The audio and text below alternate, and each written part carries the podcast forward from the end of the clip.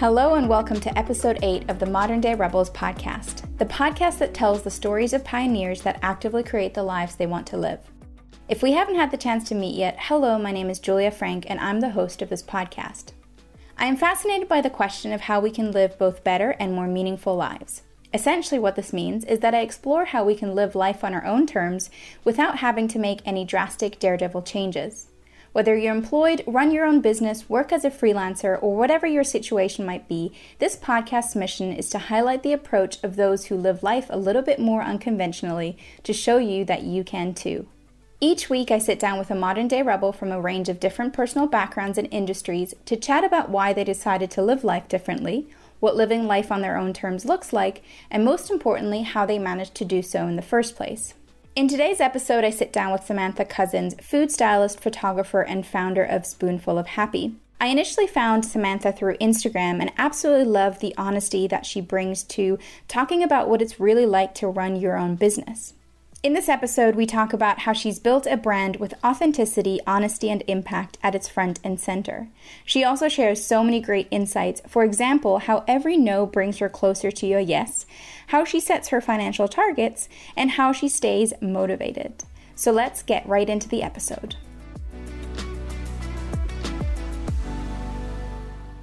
Well, thank you so much, Samantha, for taking the time today. It's an absolute pleasure to have you on the podcast. Thank you very much for having me. To get started, why don't you tell us a little bit about yourself and what it is that you do? Okay, so I am Samantha. I am a food stylist and photographer, and I'm founder of my photography business, which is called Spoonful of Happy. And I typically work with very kind of um, passionate, purpose driven brands and businesses who are looking to make a very positive impact um, in the world with their food. So that might be through things like sustainability, food innovation, or just supporting people with their health and well-being, and also just by kind of creating a platform where they can spread their um, positive message. And I absolutely love that name, by the way. What Spoonful of Happy? Yeah. Oh, I to and fro on it all the time. I don't know whether it should be under just my name. It conveys everything that I think food should convey because I think the happiness part is really important for me. So I'm going to stick with it for now. But that you know that's a part of building a business as it changes as you go. But yeah, I just I really kind of strongly believe in the power of food and kind of bringing people together. I think it can reflect so much of our lives. It reflects so many factors and, and different aspects of our lives, like things like love and culture and happiness, community, all those kind of things. So I try to capture as much of that as I can in my photography which helps my clients to then create a very meaningful connection with their customers. And then that in turn helps support their business and drive sales. So, yeah, it's about a lot more than just the photography for me. Yeah, I think that's really interesting about the work that you do. You mentioned kind of in when you write about it, it's really about kind of sharing that and, and having those those people come together around it. And kind of before we dive more into what it is that you do, why would you consider yourself as a modern day rebel? So this this question makes me laugh because I just would never describe myself. I don't think there's a single person on the planet that would describe me as a rebel, except for me. Um, yeah, I'm such a rule follower, but I think I think challenging convention in other ways is the way that I I would say I'm a rebel. So I've kind of built a career that I want around almost wanting control over what I spend my time on um, and being able to decide for myself and prioritize things in the way that I want and not be governed by a bigger company um, or colleagues or a boss or anything like that. So, in that way, I would say I am rebellious ish. so, is that always something you were interested in, or did that kind of happen over time that you realized actually I really want to be able to to have control over how I spend my time? Yeah, there was definitely there was a pivotal moment in my previous job that was the first time I thought I really want to change something. But I think kind of the values of things like honesty and authenticity have always been really, really important to me, and almost kindness as well. So those are things I want to make sure I am doing all the time and kind of embrace in my business. And I've never been happy with the idea of kind of promoting something that I don't believe in. So I used to work in um, advertising, and I'd always been, always been interested in advertising and marketing throughout uni, and I thought that's kind of where I would end up working but I was really uncomfortable with the idea of of working on a campaign, working for a client that I didn't, and I didn't believe in the product they were selling.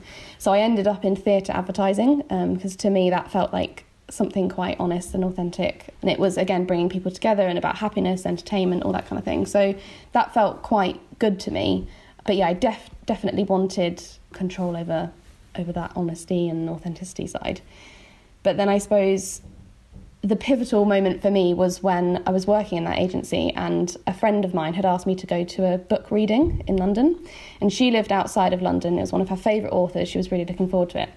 And I realised quite late in the week, I think it was only the day or so before, that I'd mixed up my dates and I had a work commitment that same evening. So I had to message her and say, I, I can't do this. I have another work commitment. And I had to let her down. And she was quite rightly disappointed. She was a bit cross. And it felt horrible. And I just thought in that moment, like, my priorities aren't right. I want to be able to build my life around the things I organise with my friends and family and not around my job. So, yeah, it was like establishing a kind of a career around my life rather than a life around my career. And is that something you you talk a lot about kind of like that felt right in this and, and kind of potentially even following that gut instinct. But in terms of realizing from that moment of having that, that pivotal moment to, oh, I could create the career around my life, how did you kind of realize that or get there? I think there was a lot of kind of small changes that had to happen and I definitely, you know, in that moment, I didn't think, right, I'll just build a business of my own. You know, I, did not have the confidence to go there straight away. But I knew that I didn't, I just didn't want that to happen again. It felt so wrong to me. So I think, yeah, I, I made a few little changes and did start to think about my job and um, whether I was enjoying it and what other avenues I could look at. And it kind of went from there, I guess. And did you always, you're primarily doing food photography, but a lot of other things as well. But was food always something you were interested in or you had experience in? Food, definitely. Oh, always been interested in food, but definitely not photography. I had I'd never owned a camera until about two years ago. I don't think it was never on my mind. I, yeah, I'd al- I'd always been interested in food. I'd always loved the connection of happiness and food, and I often used to talk about the fact that sometimes happiness is more important than healthiness. So I think a lot of nutritionists and a lot of um, people within the food industry at the time were talking about the importance of making really healthy choices. And I often felt that making a happy choice was sometimes the healthiest thing you could do in that situation and just enjoying food for what it is and not cutting things out or depriving yourself of anything. So yeah, I'd always been interested in food, which actually led me to a health coach certification. So when I was kind of losing interest in my job and kind of thinking I, I want to be working in a different industry, I invested in a health coach certification. I did all the training um, and exams alongside my full time job. And that really started it for me because I initially thought, this is great, this could be a job. You know, I can work a full time career. I had a little blog alongside it. So I, I thought I could kind of bring them together and do that. So initially, that's that was my plan. But yeah, food photography was never on the radar. And then how did you get from coaching to photography and food styling?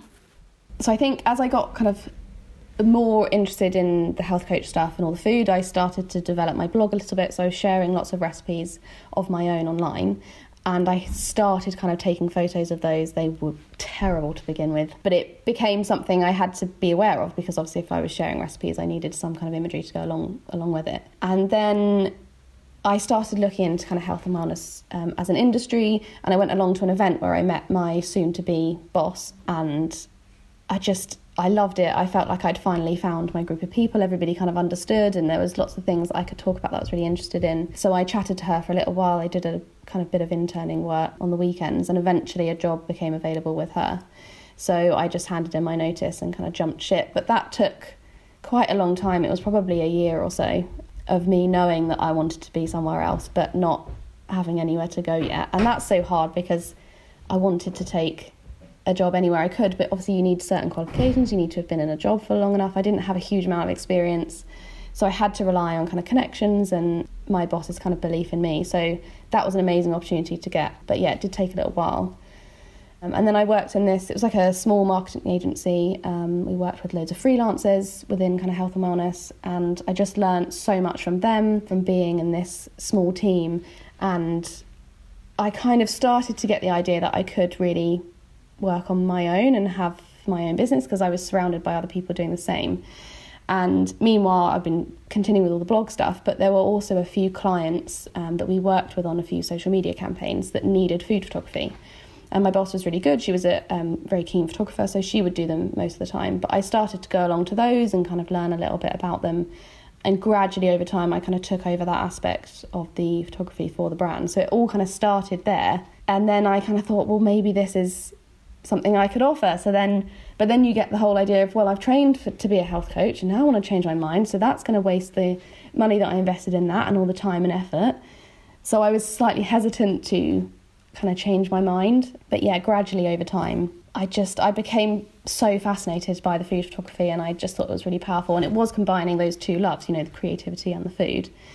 So yeah, I eventually went part time and then continued doing it for over a while, had kind of bank of clients and stuff, and then finally took it full time in November of 2019. So you've essentially kind of to to bring that into order. You you worked in an agency and then realized, oh, I kind of don't necessarily want to be doing this anymore. But was having your own kind of business and and working with your own clientele something that you already thought of at that point or was it just kind of like i want to jump ship i want to change the industry and then once you started working with freelancers that was something that kind of planted the seed yeah, initially it was just, I think if I change the industry, then I'll feel more aligned to what I'm doing and I'll be more interested in it. Um, and I was for a long time, I was really enjoying that work. But I think you're right, as I was being surrounded by other people doing the same within the exact industry that I wanted to be in, I could see that it was a potential, my confidence was growing. And also, a really important step for me was that I was working with a coach at the time. So, a friend of mine, Vicky Schilling, uh, she's a wellness entrepreneur coach, works with entrepreneurs within the wellness industry. Um, and she was just starting out, so she was offering some free coaching. So I jumped on that, like, yes, please, that sounds incredible.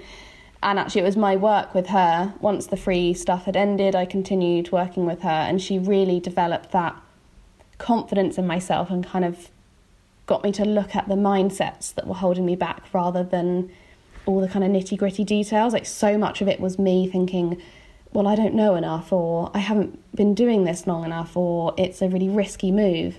And we kind of worked through those and established, you know, what, what is it that you actually want and how willing are you to go out and get it. And if you're right, I kind of would like to to dive into those because I think you know we talk about limiting beliefs or or mindset and mentalities, kind of everything. But from a tangible standpoint, you seem to have had some of those of like I don't know if I know enough, I don't know if I'm I'm ready yet what helped you kind of get to that point where you're like, I still have this in my mind, but I'm going to do it anyways, and reframing that? I think it's looking at the value that I have, even with all of those kind of limiting beliefs. So, you know, I would say, well, I don't know enough. And turning that into a value of my own. So saying, okay, well, I, you know, I don't have a huge amount of experience. I don't know everything, but that doesn't mean that I can't start working with people. You know, it might mean that I charge slightly less than a photographer who's been in the business for 20 years, but that's really appealing to a small brand who doesn't have the budget to pay for that photographer. So there's there's space for everyone and you've got to see where the beliefs are just holding you back from taking that step because actually there were so many people willing and ready to work with me and I've been able to work with so many clients already and there's loads still that I want to learn but it doesn't mean I can't get started Mm-hmm. And I think it's quite interesting too because I feel like a lot of times people seem to just do this like completely jump ship, go on their own, but you seem to have done it in a very kind of tangible, manageable way. How is it that you actually went from working in the health industry, employed, to to running your own business? Well, like I like I was saying earlier, I'm definitely a rule follower. So the idea of literally just going, yeah, I'm going to hand in my notice was not something I could do. So I had in my head that I would I'd cut down to three days. Um, after about a year and a half working in this agency, I'd cut down to three days, and I was starting. And was that something that they were just okay with, or was that something you negotiated? I'd kind of spoken to my boss at the time when I first joined, and she was well aware that my passion was to create something of my own. At the time, that was going to be a health coaching business, but she knew that this was a job for the time being, and then at some at some stage, I would want to go full time on kind of my own thing. And she was so supportive of that because that was exactly what we helped everybody within the kind of community that we had. That's what we helped them to do. So it was really encouraged, um, and she was very open to having that conversation with me when I kind of went down to three days. And then from there, I basically said if I can get myself a set number of recurring clients and enough clients pre booked, then I will quit. So I had a very strict idea of what I needed in my head and that I wouldn't do it before then. You don't have to obviously go into the exact numbers, but was that based on income in terms of how much those clients would actually allow you to kind of live off of, or was that potentially a, a, slightly more arbitrary number that made you feel like, oh, that would that would make me feel successful, like I could do this by myself? Yeah, it was definitely income. So I wanted to make enough enough money from the th- at least enough to make up my three days worth working with this current job. I could make that jump. It would be slightly risky, but I knew that I had some stuff behind me to kind of keep me going. But yeah, it was definitely if I can make up enough money, I think I had about a three month kind of buffer. If I could book in stuff that meant that I would have recurring clients that would pay some of that, and then also could actually book in specific jobs that I could tick off over a three month period, then I would hand in my notice. Having said all of that, I handed in my notice about two months earlier than I thought I would. and what kind of prompted that then? I was I was going away. I was going for a long weekend, and we a few things within the business were changing. My role was going to change slightly, and the calendar of events that we were running was going to change, and it meant that essentially one event that was due for the end of November, I think, was going to be moved to the following year, till about February. So I then thought, well, it's not really fair because I used to work heavily on the events. It's not fair of me to hand in my notice in, say, January and leave just at the time when the event is about to run. And then I thought, well, I, you know, I'd have to stay long enough to host that event, and I was kind of tying in to try and find the best time to leave. And it ended up being if I don't do it now, I will have to wait four, five, six months, and I just didn't feel comfortable with that. I felt like I was I was ready to go by the end of the year and it had to happen sooner than later. And it was a really difficult decision because obviously I'd built such a strong relationship with my boss who is, you know, a really good friend of mine. And it was such a small team, so we'd, you know, we'd really got to know each other and it felt very difficult to have to suddenly go, actually, you know, I'm going to hand in my notice now. But she was really good about it, and she knew that that was coming, and and it was all fine. But yeah, it was it was sooner than I had planned initially. As a fellow rule follower myself, where you essentially were like, oh wait a minute, should I really step away from kind of this the steady income that I am getting? Yeah, I think I didn't really care about that so much because I just so strongly believed that I had something that people needed. I valued what I was offering, and I knew that if I did business in the way that I think business should be done, I would make the money that I needed to live. And I, I wanted to just love my job over make a load of money. So in my head, I was kind of like, well, it will just come from somewhere. Whereas I was really concerned about my family and the other people around me, which was something that I worked with Vicky on a lot. And she would always say to me, Who are the people? Like, name some of those people. and you either can't or you can name a handful of people. And actually, we then work through, like, well, what is so scary about, say, you know, your mum and dad? Why do you feel so worried about telling them that you want to leave their job? What what would worry them about you doing that? Why would it be risky? And you, you know, you end up realizing that it's just it's just a little bit of fear kind of manifesting in other ways. Like there's a lot of what I was was holding me back was me and my belief that other people would judge me. Whereas when I told my parents, they were like, "Yep, do it. Sounds great." Why did you wait so long? Yeah.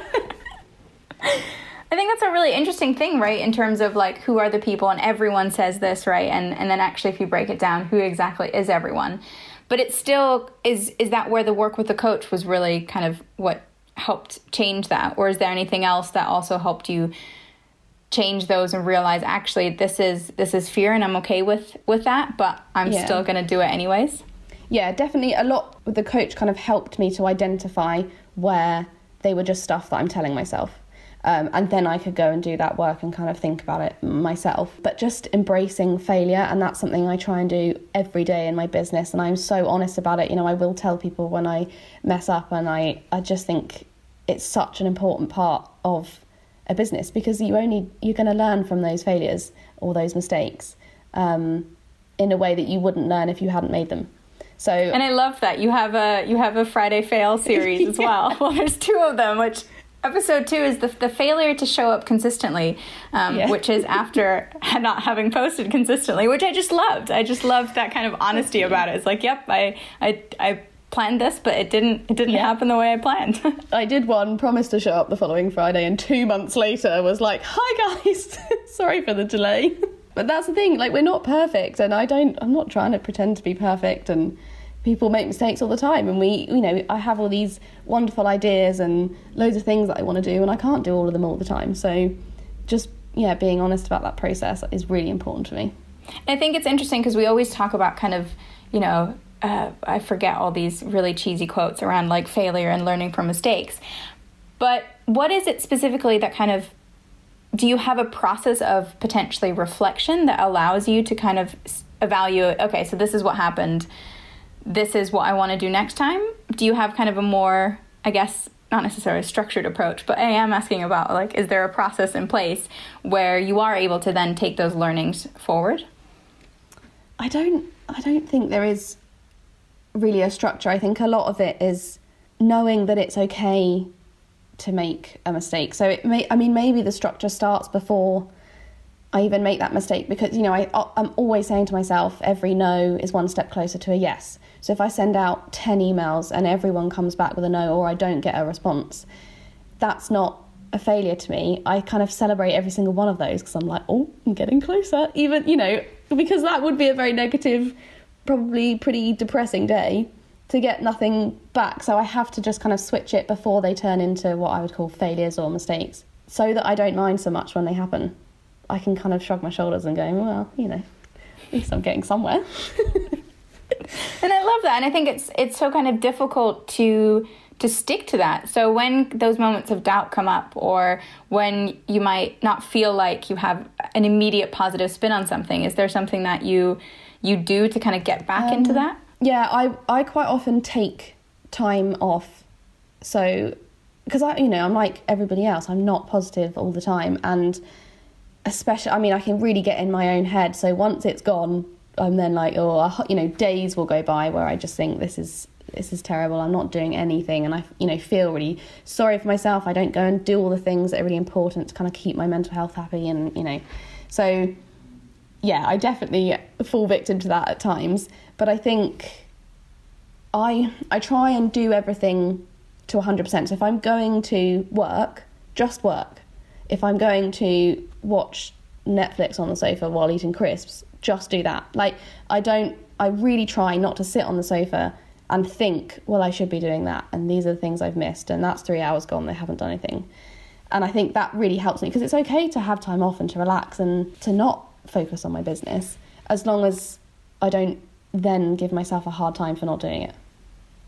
And is there something that kind of stops you th- from that thought? Do you kind of have something you almost tell your inner critic? Um, is it to, to shut up and and leave you alone or I mean, I'd like to say that I'm good at managing that inner critic, but it, it does come in quite a bit, especially with like kind of comparison and stuff like that. But I think, I mean, if anything, the, I would just say to myself over and over, I am enough, because I think that kind of encapsulates everything. So if I think, well, that photographer has more knowledge, knowing in myself that I am enough for my clients and for myself, and, you know, or I've done enough, or um, I was chatting to a friend the other day, kind of, I will approach my to do list by going, what is enough for me today? So it doesn't, if that's one thing or three things or 10 hours of work, great, but just having a list of what's enough and putting everything else to one side is a really good way of kind of getting myself back into a kind of happy, positive mental state. I really like that because I end days and I'm like, oh, I didn't do all the things today. Yeah. and then the next day it's like, oh, I didn't do all the things again today. So I quite, I, I really like that of like, what is enough. And, and so in November, you kind of, you went full time, made kind of the, the jump. And you mentioned something that I find really lovely is like running the business in the way that you think a business should be run or the way that you want to run a business. What does that actually look like? Oh, that's a good question. For me, I think it's it is about the happiness that that brings you. Like so much of my time is spent on my business. You know, everybody has to go out and make money. So I want that to feel good and to feel like I'm doing something positive and creating change in the world. I don't just want to show up and do it and wish I could be doing something else. So I think, yeah, that is vital to me in my business and probably the driving force behind, you know, why I ended up going full time and creating this out of nothing for myself because I, I just refuse to live in any other way. And there's, as a business owner, there's always things that you don't necessarily love to do, want to do. For me, some of those things are you know, accounting and the finances and the legal yes, stuff. Um, very yucky stuff. Thank God there's other people that can do that and are experts in it. But with, you know, happiness is one of those really big terms, but we can't be happy all, all the time. Mm-hmm. In terms of kind of managing that on a day to day basis, what do you do with tasks that you're, you know, not super keen on potentially? One thing I kind of do that's more strategy based is I will group my to dos into a certain so it's into a, into a set of three. So I'll put one thing that has to be done at the top that I really don't want to do, and then followed by two things that are getting more interesting. So the third thing is the thing I really want to do and can't wait for. The second thing is like, yeah, I don't mind that. And the first thing is, I really hate this, but in order to get to the thing that I want to do, I have to do this one first. So that's like a what I would actually do to kind of get things things done. But in terms of like a mindset sense, I I think that because you were talking about happiness, I think I don't value happiness over something like sadness or frustration or think you know all those kind of negative emotions that we what we would call negative. I don't think are any less valuable than happiness because you can't have one without the other really. So I really try and notice when I'm feeling all those different kind of things and just accept that that's as okay as feeling happy or that it will help me feel happier when that comes around and not try and avoid them. I think that's that's such a powerful kind of thing of, of embracing everything and, and almost I know kind of in, in meditation they kind of say sitting with it, but just kind of mm. noticing when it arises and then and then yeah. accepting that. And with your to-do list, I think you also you mentioned somewhere that you chunk tasks as well if they are kind of related with one another. I guess because you're a photographer, you have a lot of it is based on light. But could you tell me a little bit more about what that kind of potentially helps you on a day to day basis by doing that? Yeah, I mean, I've the process of actually doing the photography is is really creative. So I need a very kind of creative brain switched on in order to do that. So if I know that I've got a shoot, I will batch together all of the kind of shoot things that I need to do and then I will follow it up with much more mindless things that are quite easy to do that I can kind of tick off without having to focus too much on them. So I would never have a day of photographing and writing because that's too much for my like creative brain to handle. So I do try and batch it in that way. And another way I do it is I will have client weeks and then admin weeks. So I try and get as much client stuff, which is all the shoots, done over a period of five days because obviously if I'm moving from shoot to shoot, my brain's in that kind of gear and I'm thinking about composition and colours and all that kind of stuff. And then I can take a week off almost in doing all the admin bits, so things like finances, which I do find really difficult to keep on top of, and writing blog posts and content and all that kind of stuff. I think finances is such a interesting thing as well in terms of how you run your business, which is very 100% yourself, but very kind of also transparent. And you mentioned authenticity is a really big thing. Mm-hmm. Finances is like a big, I feel like, hush hush, right? In terms of nobody really openly talks about finances, um, specifically around how to run them and how targets, but also specific numbers. And you have, I believe it's both a blog and kind of you, you openly talk about it in stories of how you mm-hmm. manage and set those goals. If you kind of want to talk more about that. Yeah.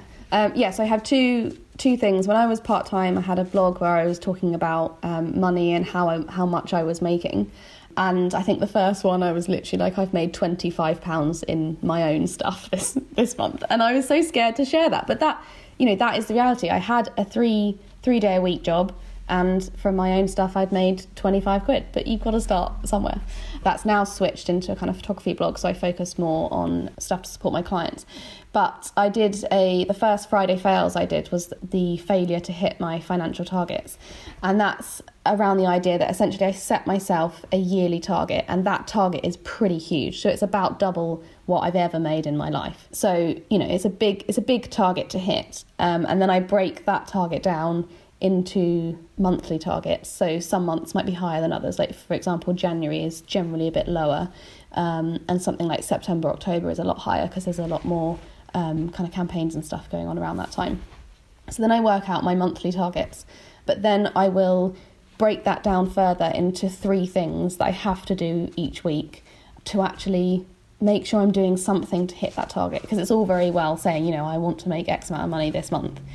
But if I then don't do the outreach, follow up on people, check in on my invoices, do my financial tracking, share blog posts that ask for sale, like all that kind of stuff, I'm not going to hit that target. It's not just going to arrive because I've said I want it. So, yeah, I do then break down those numbers into things that I actively have to be doing. But the Friday fails video was basically talking about the fact that I haven't hit a single one of those targets yet. And that actually that's completely fine by me because the idea with setting a big target is it means that I get up and go out and do the work and you know I'm working towards a very big goal. So if I only reach half of that, I've still probably just about made what I was making anyway or what I would like to make or enough to make to kind of live on. And it's been the motivating factor to get me out and do that work. And I always think, you know, if that target was actually a really realistic or boring target that's very low and, you know, a very responsible target, would I then have made half of that anyway? So I just love how you said the word responsible. It's a very bored, exactly. hard word yeah. in itself. But I think it's an interesting balance because you know you you see all these very clickbaity things around like 100k months and all of that, and there is there does seem to be this balance of like challenging yourself and pushing yourself, but also being realistic. Just because I say mm-hmm. I'm going to make 120 next month, it's not going to happen. I mean, who knows? Hopefully, knock on wood. But um, I very much know that just because I say that, it's not going to happen. In terms of kind of having those goals that push you and challenge you, but don't demotivate you when you don't hit them, kind of how how do you find that balance? I think my my target is kind of my dream target. So, what I would love to be making, or what would make me feel as though I'm really doing well in this business. But that would always mean that if I hit about half of it, that's okay. You know, it would never be a target that means I cannot live if I don't hit it or if I hit half of it, you know, that I literally have to move out. Like I am always aware in a responsible way or realistic way or whatever of what I have to be paying out monthly and how much I need to be making in order to sustain myself and my business. But I just think there's a bit of excitement in setting a really big target because, you know, worst case scenario, you don't hit it, but you've still done some great work in the meantime. Best case scenario, you do hit it, and that would feel amazing. You know, then you've you are behaving in the way that you want to be behaving or that you had seen yourself behaving in the future, if that makes sense. So, yeah, I do try and kind of make targets that I think, you know, five years down the line, me would be happy with. And in terms of, you mentioned you kind of break that down into into very tangible chunks. Mm-hmm. So I'm assuming you have a specific number target that you want to hit, taking into account kind of seasonal changes. As you mentioned, January is a little bit slower in terms of what that then actually brings, do you have like a reflection of, oh, I really know that outreach to these clients might potentially bring in X amount and outreach or doing this and this? Well, do you kind of know which which area you you should invest in that would potentially help you with that target? Yeah, so I typically break it down into shoots. So how many shoots at what price would I need to get? Um, would I need to secure in order to meet the target? Because obviously they're they're typically a full day or like a seasonal package that I'll set at a set price. So I know if I booked one, I know how much it would bring in. And I try not to do too many bespoke packages because I just find it's a lot easier to say, you know, this is my flat rate, this is where I work, and then we work to see how how much we can get done for that brand at that price rather than work to loads of specific different budgets because it's quite it's quite hard to bring it all together and to know exactly how much is going to come in. So yeah, it's typically broken down into how many shoots at a full day price I would need to get, or how many of the you know organic September package would I need to book in in order to reach that target. And kind of in terms of running a business and, and kind of building a business on your own terms. One of the things you had said in a different interview is around like building a business is about being able to. I mean, you, you're. I'm, I'm, it's weird misquoting you. I don't want to misquote you here. It's not initially. I think it's um, a Kerry Lyons quote. I think if this, this is the one I think you're going to say. Yeah, it's along the lines of like building a business is about living a few years of your life in a way that most people want in order to live the rest of your life in a way that most people can't. Yeah. And I'd kind of like to dive into that trade off. So, what does it actually mean to live uh, life in a way that most people won't? And then, what is kind of the the end goal that most people can't in the future?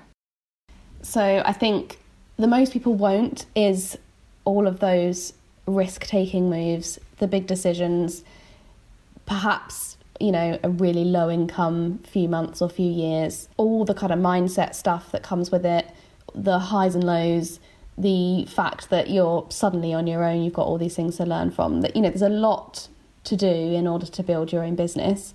And it's hard, you know, it's not it's not an easy thing to do and you have to overcome your own fears but also the fears of other people around you especially if people are relying on you to bring in the money to support them. So yeah i suppose living like most people won't is the idea that you'll take all of that on knowing that something good is coming rather than thinking well i'm safe where i am and you know i've got a good income i've got a good salary so i'll just stick with it even though it's not my favorite thing. And then living like most people can't is the idea that you have built that business that is for you. You know, I am my business, so everything about my business and the way I work with my clients, the way I structure my days, everything is centered on me and my values and what brings me happiness and joy and you know what I love to do in my life. So being able to live like that and have a business that supports that is that kind of living like most people can't aspect. And I quite like that quote. We'll we'll figure out where exactly it come from. I definitely read it in in the interview yeah. you did with Unedited Business. I think it was Pip Christie. Yeah. Around that. But I think this idea of I guess now there's a trend to like early retirement and all of all of that of like, you know, if we if we kind of cut corners here or invest there or do all of these things, we could retire early. But I think like you mentioned, there's so much value in just taking those risks early on when you have the opportunity to I don't know if there's ever not the opportunity to take risks. I feel like that's also just in our mind, but um, kind of really build that future. And in terms of future and kind of building that business, obviously everything's always very much a, a learning and an evolving process. But is there a way in which you facilitate that evolving of your business or in which you kind of can see, ooh, this could be a cool opportunity, but I actually don't want to do that, or like I'm, I'm going to wait a little longer and invest in something else? Yeah, I think I I think as long as I stick to my values, I can see my business kind of going forward and succeeding. I try and make all of my decisions based on that. But in order to kind of guarantee the maintaining of my business, I like a few strategy things would be things like investing in a coach. I will always continue to invest in a coach because they can just help me in a way that busts through all the mindset stuff that's holding me back. And then things like general business planning and all those kind of financial targets and stuff. But I think having an eye on your business for the future in whatever way that looks like is really important because then I can kind of keep zoning into that and thinking, you know, it's about it's about that future. It's like I've got something that I'm working towards. And I always one of the quotes I love and I have on a little pinboard right by my desk is my vehicle of choice is my business. So there are so many things that I want to improve and change and causes that I want to invest in and donate to and all that kind of stuff. And sometimes I get a bit downhearted because I think, well, I'm, you know, I haven't made enough to give as much as I'd like, or I haven't been able to donate my time to them. So knowing that every day I show up and work on my business will then help me to invest in those later on and will help build a business that means I can make those kind of decisions. So yeah, having a vision on on the future and, and why you're doing what you're doing is really important to me and kind of maintaining that.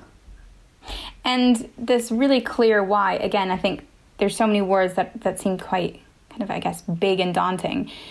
But distilling that clear why, does that come back to that pivotal moment of, of friends and family, of, of not letting them down? Or how did you crystallize that very clear why? I think, yeah, I suppose my, my why is being able to prioritize things in my own way.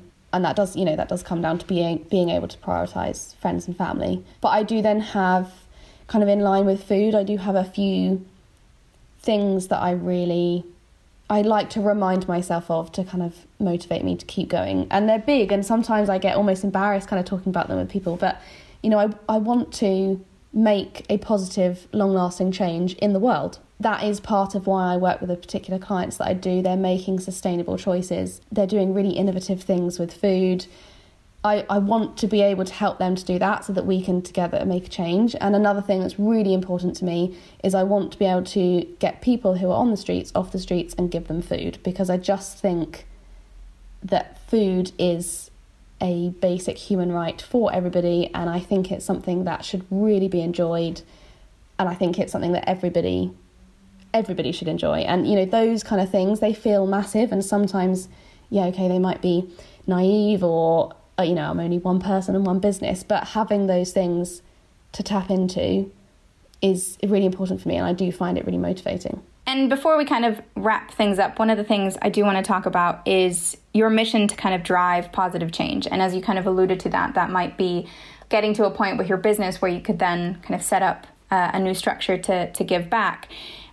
Right now, on a day to day basis, what does that look like? You alluded to the fact that it's the type of clients that you pick and, and decide to work with, but also within the work you do, how does that kind of big, you know, having an impact and driving change actually look like for you?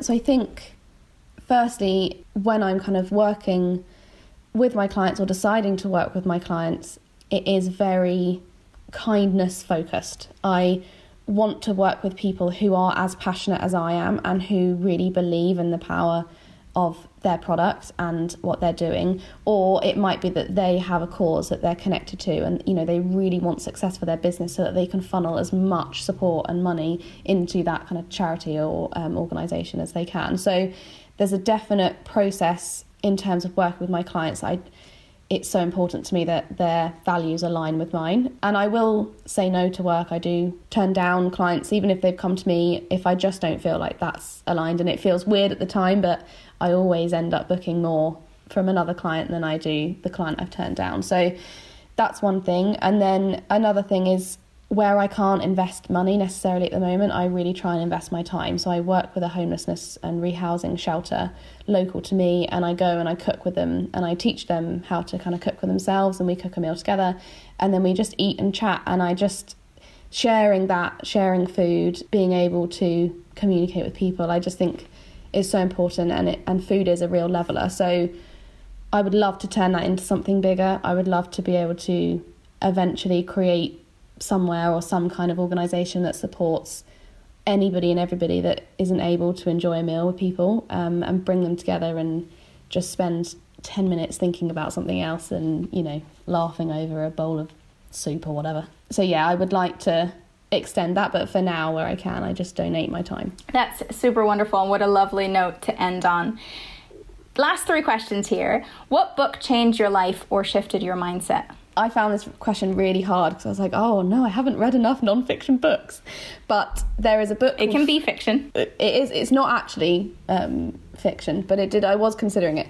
But it's a book called First Bite by Bee Wilson, and it's basically a collection of research by kind of food psychologists and nutritionists and that kind of stuff that reveals kind of how we shape our habits um, and decisions around food and how we establish our likes and dislikes. Um, and it taps into loads of different factors like family and culture, memory and gender, hunger and love. I'm quoting there from the blurb. But it was just the first book that really introduced me to the power of food and what it can represent and how much a part of our identity it is.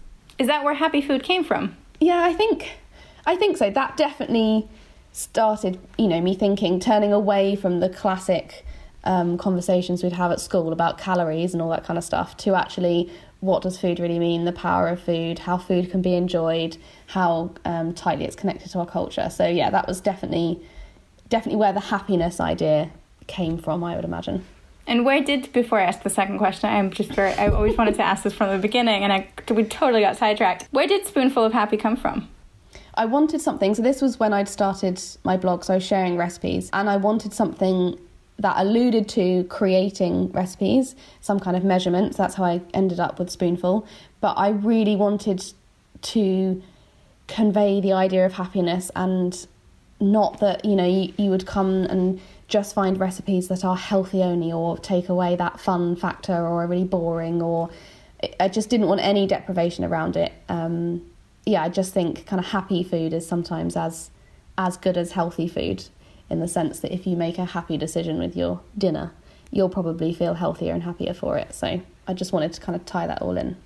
I don't know enough about it, but I thought there's some research around the way that we actually digest certain foods. Uh, has nothing to do with the actual calories or the type of food, but kind of the surroundings.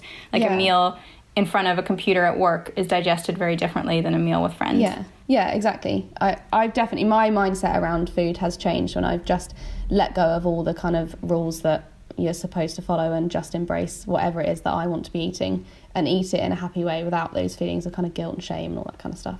And then, secondly, what is your secret to success? Again, these were tough questions.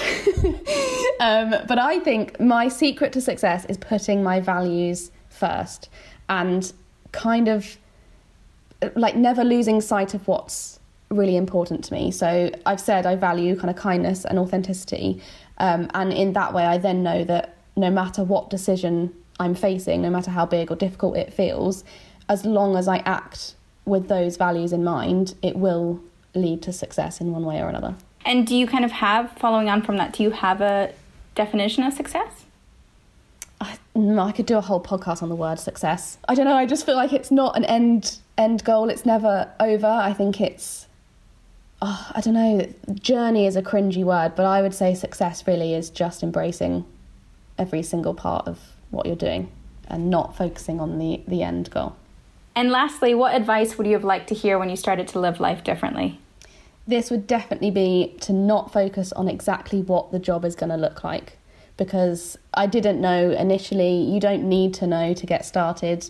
Um, and I still believe that what I'm doing now will probably change and evolve in some way. So rather than focusing on kind of nailing those details down, just remember and keep in mind my values because, you know, my business is an extension of who I am. So it doesn't matter what I'm doing, it matters who I'm being. Wonderful. If people want to find out more about you, where can they find you? So I'm on Instagram at spoonfulofhappy underscore. Um, and my website is spoonfulofhappy.co.uk, and I've got my portfolio on there, and then a blog that's kind of tailored towards um, advice and tips and tricks for um, brands and businesses that are looking to kind of grow their brand, build their connection, and look at their food imagery.